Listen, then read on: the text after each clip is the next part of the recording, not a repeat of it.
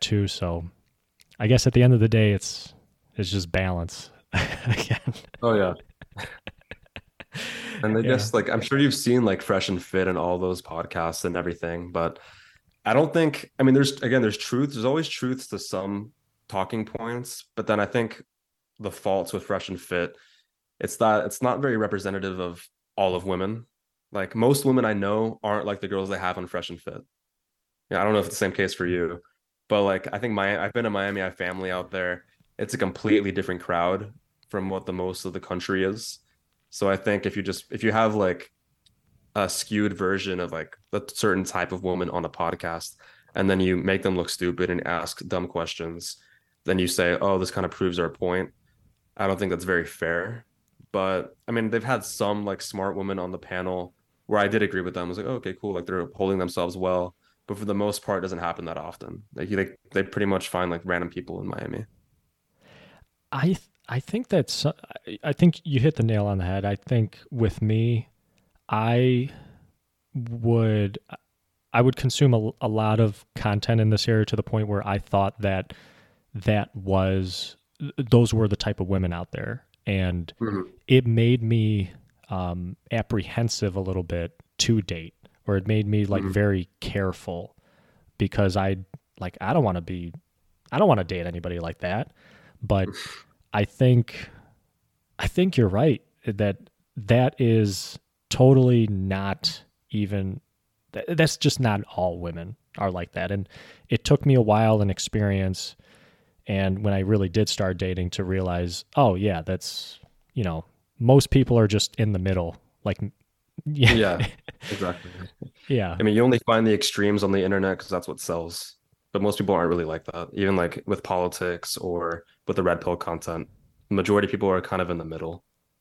Yeah, I and uh, one of my one of my friends, uh, we were talking about this, and he had he made a good point to say that you know a lot of content creators in this space, and maybe I was trying to make this point earlier that you know they can they show you the like the tips and the advice to go out date a lot of women, but they may maybe don't really show you how to keep the woman. And like my goal Yeah.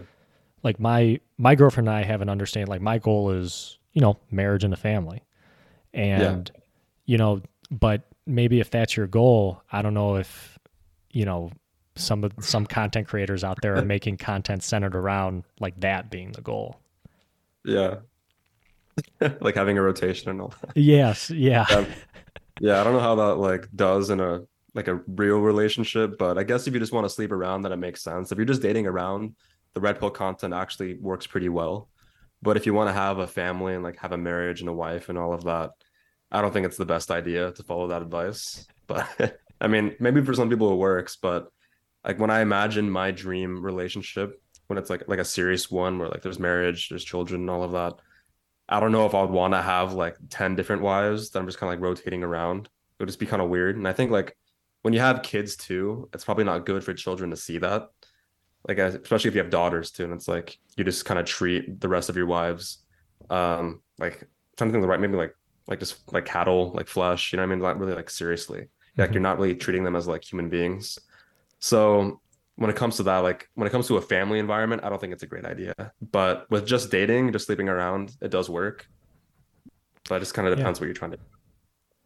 You know, I I find myself uh, like when I before years ago, I would go to uh, YouTube and podcasts to get advice as far as dating, and now, like in the situation that that I'm in, I'm finding myself going to like people who are already married for advice, Yeah.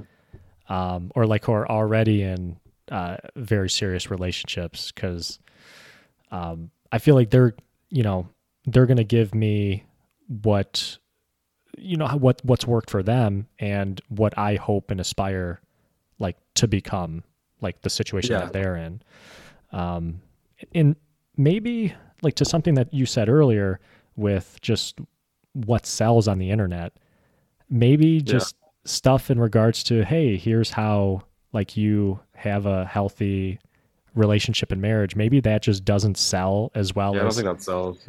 Yeah. yeah. I don't think so.